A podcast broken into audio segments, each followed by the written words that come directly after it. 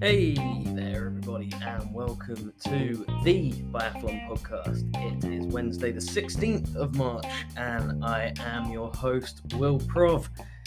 Season almost drawing to an end. We've got our last weekend of action over in Oslo coming up with sprints, pursuits, and mass starts. Was going to be looking at all of the runners and riders there, but we've had some news in the world of biathlon with not one but two more athletes announcing their retirements from the sport. One may be expected, Dominik Windisch calling time on his career in the Italian team. One a bit more of a surprise, Simon Desthieux deciding it's time to call it a day for the French team. We're looking back at two stellar careers there before turning our attentions to the races coming up, looking at the runners and riders and who may be the best bets for those races over in Oslo. Let me know your reaction to those retirements and your predictions for the races in Oslo, either on the Facebook page or at the Biathlon Podcast at gmail.com.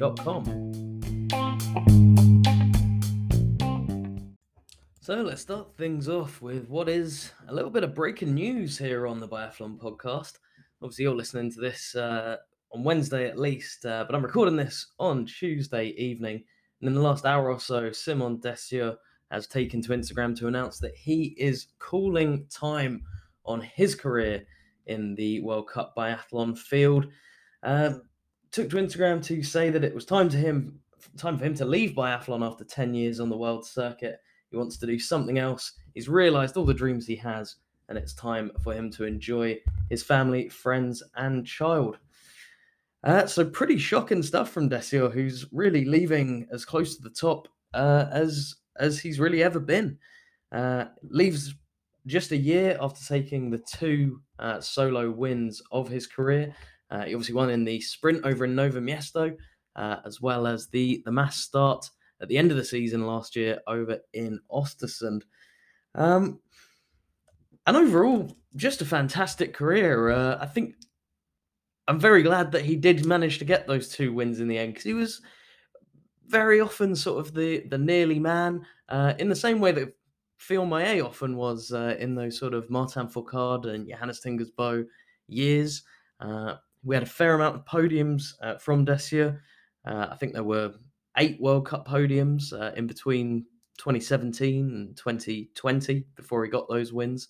Um, so really good to uh, really good to see him finally get to the top step of the podium. And when he talks about realizing his dreams, maybe uh, maybe that's what he means. He hung around for the one last Olympics, uh, but he's got those World Cup wins in the bank. Uh, he got the the silver in the uh, the sprint over in the World Championships last year in Pokljuka. Um, so there really isn't much more uh, for Desthieux to to do really. Um, if you're looking back at at those wins, say the standout for me has to be that mass start victory over in Ostersund, uh, where he sort of uh, really clinically hunted down Eduard Latypov on the last lap uh, to snatch victory away from the Russian. Um, well, he's had a few of those in recent times, if you think about the relay. Uh, but that was a great win for Desthieux. The, the sprint win was sort of one of those unexpected wins that you that you get in sprints. But I feel like the mass start was uh, really stamped his authority against that. He was up against the best in the world. Johannes Thingnes Bø was on good form that day. Um, but really, I think I think it's fair to say that it was the relays where Desion, Desthieux, sorry, uh, really shone. He had gold in the mixed relay uh, back in Pyeongchang with Habert, Bescond, and Fourcade. Uh, really showed his class there. No spares needed on that third leg uh, of the race. Then just the one spare needed in the men's world championship victory uh, in the relay back in Antholz, which maybe sort of really was the crowning achievement of this uh, French men's team, which really built up over the last 10 years. That was the race where Martin Fourcade sort of realized that he could leave the biathlon world in good hands, knowing that the likes of Desthieux, alongside Fillon Maillet and Jacquelin, uh, were there to uh, were there to carry on the great work that he'd started. Um, when you look back at it, though, podiums in over half of the relays he took part in, just a really solid competitor, uh, especially in those relays. Um, and even though I've, I've, got to say I am pretty shocked by the announcement, uh, he says he's completed all his goals, and and you'd have to agree, really. Uh, he's got World Championship medals, he's got Olympic medals, he's got World Cup victories. There's not really much left in the biathlon world that he hasn't done. Um, but looking at his recent stats, I do think that it's quite a quite a shock to see him leave. Uh, if you look just at the last five races, um, as Real Biathlon show, shooting 85% in the pro, and he's shooting 90% in the stand. Uh, his form's really sort of in the in the stage where you look at it and think he could win any day, really. Uh, recent performances, he's been in the top 10 in the Kontiolahti pursuit.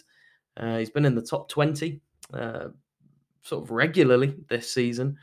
Um, only one podium back in Ostersund in the individual, very first race of the year. So maybe that sort of gave him the uh, the, the push he needed. Maybe didn't do as well in Beijing as he might have hoped. Uh, just the silver medal in the relay wasn't picked for the mixed relay.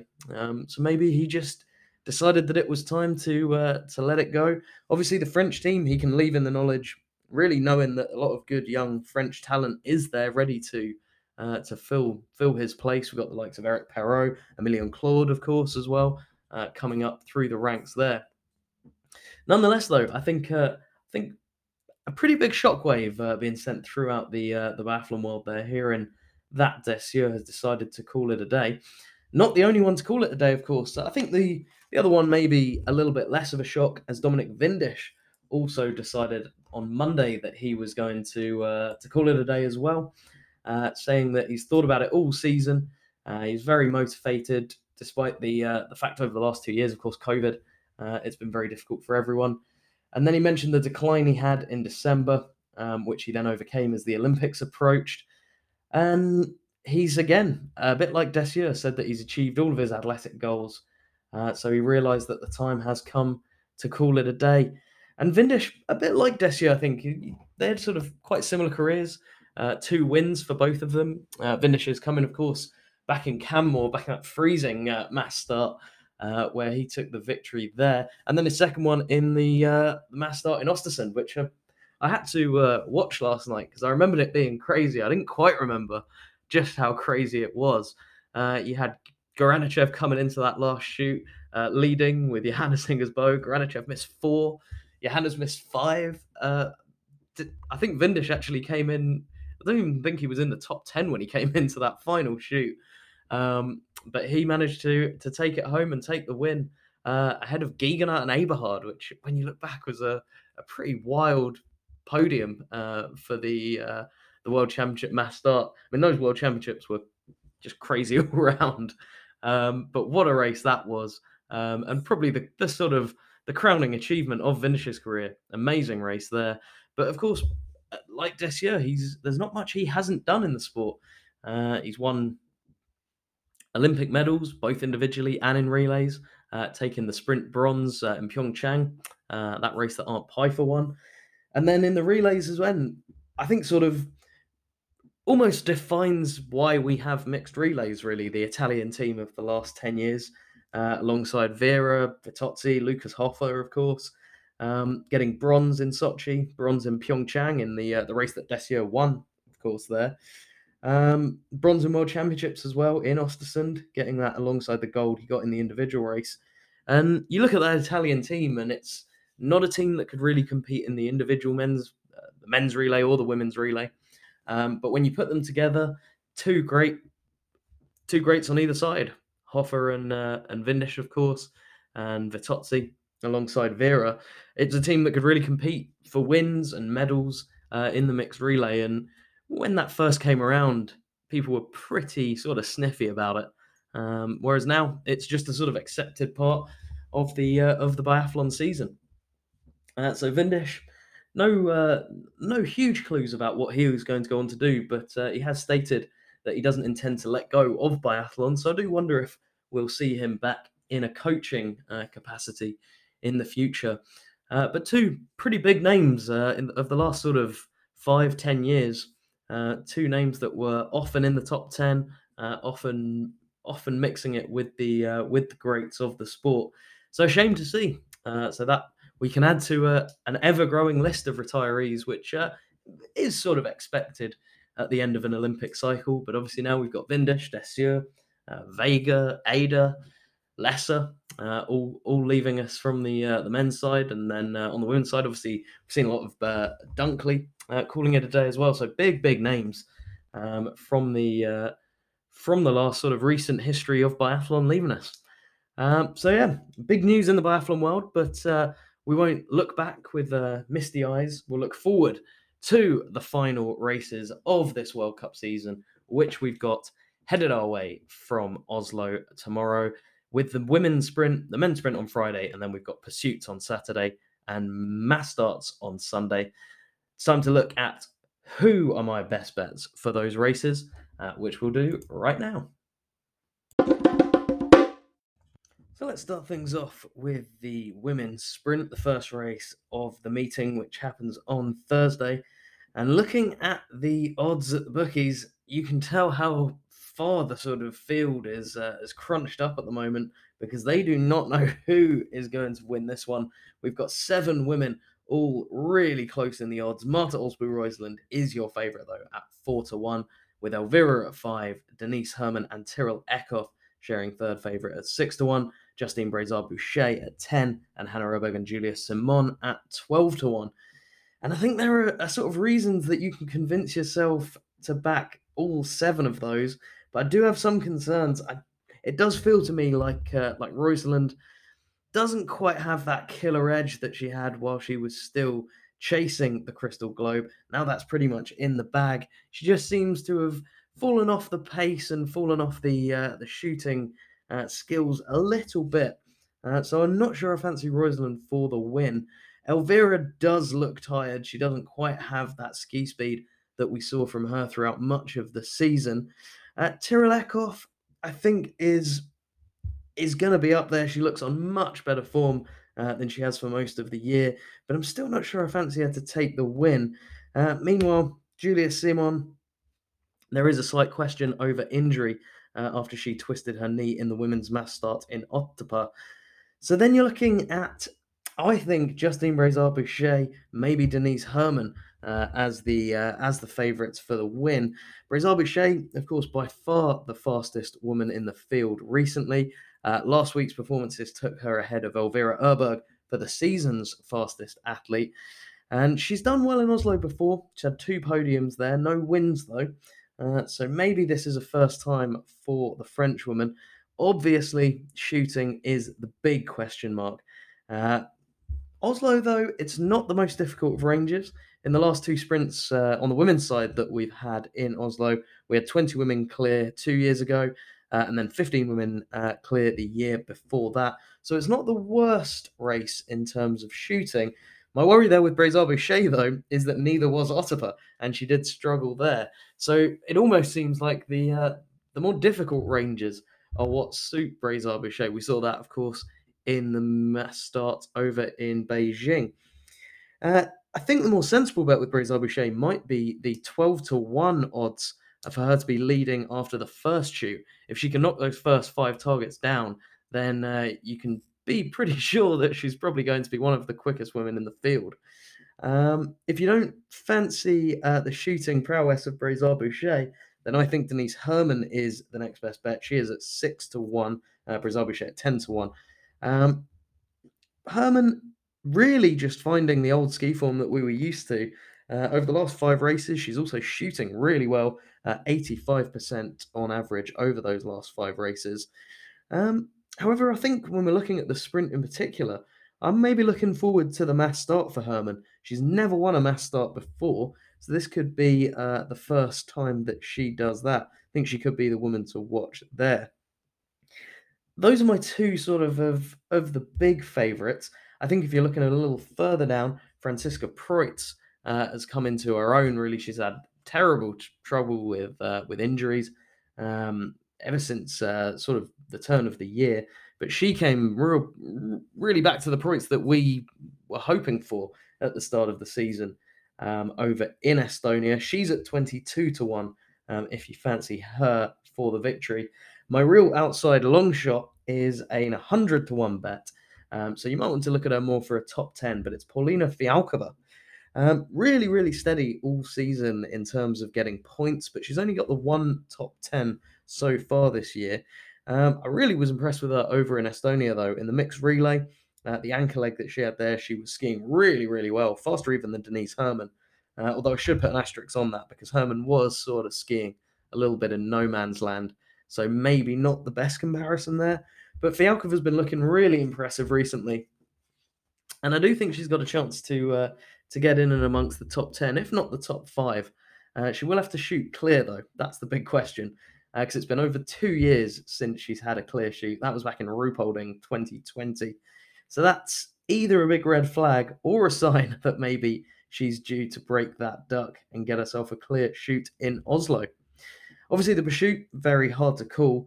Um, but I think if she's within maybe 30 seconds, a minute, I think we should watch out for the elder of the Öberg sisters because Hannah is looking on pretty good form to me recently. The shooting speed is incredible. She's sort of overtaken uh, Dorothea Wierer as the uh, the quickest shot in the field, getting some accuracy with that as well. The ski speed dropped off a lot in Beijing, but she is looking much better uh, on the skis recently. So I think as long as she's got a sniff of that lead, then Hannah Öberg could be the woman to watch on Saturday. When it comes to the mass start on Sunday, uh, final races, especially on the women's side, often throw up a lot of surprises or first time winners uh, in the field. Uh, we had Tandrevold last year, of course, winning the mass start in Ostersund. Julia Simon uh, winning the pursuit in Kontiolahti the year before that, uh, with the season curtailed because of COVID. Uh, then we had Hannah Öberg the year before that, which you might not think that was so much of a surprise. She'd obviously had Olympic success, World Championship success as well, but that was her first ever World Cup win um, back in 2019. So I'm backing this to continue, and I'm choosing Vanessa Voigt of Germany to take that mass start victory on Sunday. She's really arrived in the last couple of months. Uh, in Beijing, she had that amazing fourth place. She was on the podium in Otepää. Um, and just going from strength to strength. Crazy to think that she wasn't even in the World Cup uh, squad at the start of the year. She was over in Obertilliach in Austria, um, shooting on the IBU Cup stage. Um, so she's just come on leaps and bounds over the course of this season. And I'm really hoping that she can get herself a maiden victory. And I think that might come, as I say, on Sunday in the mass start. Uh, the big sort of battle in terms of uh, the globes will be between Dorothea Wierer and Elvira Öberg, though. They're going head to head for the mass start crystal globe. Just three points in it. Dorothea Wierer with the advantage at the moment. She hasn't looked really up to her best recently, though. So I think Elvira might be the person to back for the Crystal Globe. Over on the men's side, things are a little bit more clear cut in terms of the odds that you can find uh, for the sprint win. Quentin Fillon Maillet is the overwhelming favourite at six to five for victory on Friday. Uh, the only man that's in single figures chasing him is Sturla Holm Lægreid at five to one. Then you're going all the way to fifteen to one uh, where Benny Doll and Sebastian Samuelsson are third favourites. So I think it's fair to say that Fillon Maillet is uh, is the man to back here. It's hard to bet against him. He's won the last three World Cup sprints, uh, and the man who won the other sprint, uh, not World Cup, but in the Olympics, isn't running in Johannes Thingnes Bø.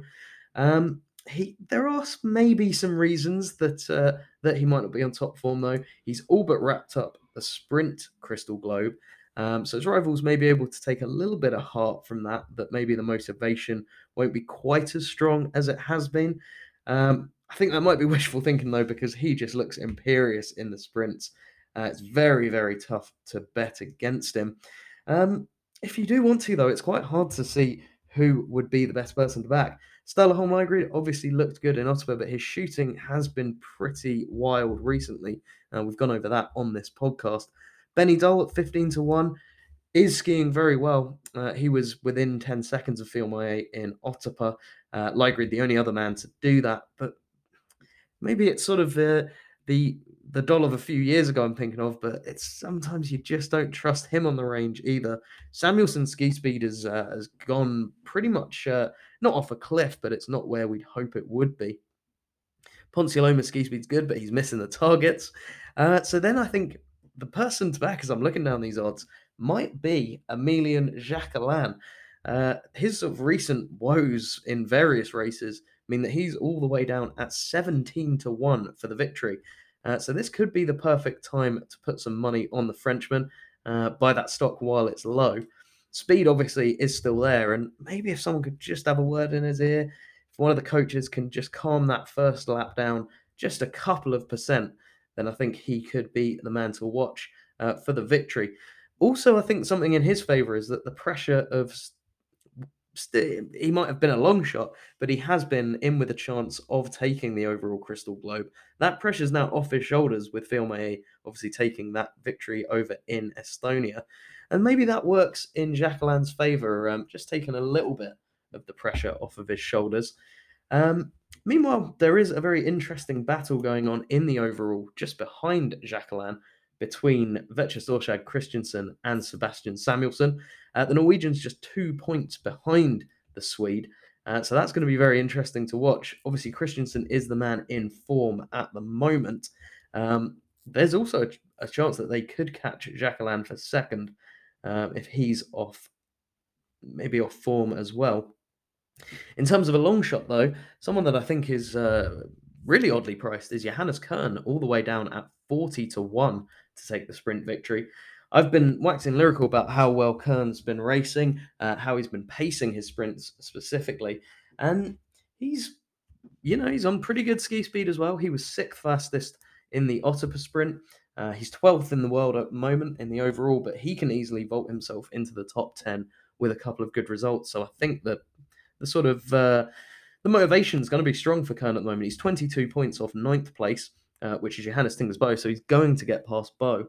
Uh, he just needs to get past uh, Seppala and or Bakken um, ahead of him to get into the top 10. So watch out for Johannes Kern. 40 to 1, maybe for the win, that might be wishful thinking, but he's won sprint this year before, obviously, uh, over in Austria. So he definitely uh, could do that again. He's on good form. Johannes Kern, I think, is a good pick there at 40 to 1. In terms of the pursuit, it's you know it's going to be a crap shoot based on the sprint but someone i'm going to be watching out for is eric lesser of germany he's uh, come out fighting in terms of uh, what he's been saying before the world cup uh, he said he's currently in the top five of the pursuit world cup and he wants to confirm that position uh, but it will depend on his result in the sprint he said he doesn't want to just be silly uh, he doesn't want it to be a game or do anything for fun he's there to fight for the podium uh, so eric lesser's you know, he's backing himself here. He's at 33 to 1 for the sprint, and his ski speed is as good as it's been in years. Uh, he's up in the uh, the top five in terms of ski speed, top 10, sorry, in terms of ski speed. I think maybe the pursuit as well. I think Lesser thrives in that sort of head to head battle a little more than he does in the sprints. Um, I, like him here for a, at least a podium in the pursuit as long as he gives himself a chance uh, on Friday. In terms of the mass start, May is in the driving seat when it comes to the Crystal Globe, but he's just 15 points ahead of Christiansen, 19 points ahead of Doll, and 20 points ahead of Bakken. So we could have a really, really good fight for the Crystal Globe on the last day there. Again, always going to be tough to back uh, anyone other than May, but Christiansen is the man in form at the moment.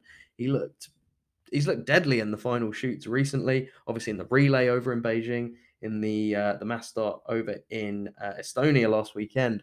So Christiansen could be the man to watch in the mass start. I think Benny Doll. I'm not sure he can hang with them. Bakken might be the dark horse. There was a moment in that mass start uh, where we had Phil chasing Christiansen that it just looked like Bakken was catching the Frenchman. Uh, his ski speed's definitely improving week on week. And so Bakken could be a little bit of a dark horse in the same way as I was saying you get these shock results in the final races. We saw Desthieux winning that we've already mentioned uh, last year. Maybe Sivert Bakken could be uh, could be the danger man there. If you want to go for the complete other end of the uh, the spectrum in terms of age, Tarjei Bø shooting extremely well over in Estonia. Just didn't have the ski form. He was about 30 seconds off the pace, but he w- did have that illness. He's skiing himself back into form, and he could be uh, could be a man to watch. He's at 33 to one just like Erik Lesser is for the sprint. So those are my uh, those are my sort of men and women to watch in the final races of the year. Let me know what you think on the Facebook page uh, or over on the uh, the Gmail address there. Uh, I'll be back with you after that to uh, recap everything that happens over in Oslo, and then I think we'll also have some uh, some post season shows, maybe looking at uh, those who are retiring um, and those who've had particularly good seasons. so I'll see you after all the action is done, and I hope you enjoy all of those races over in Oslo.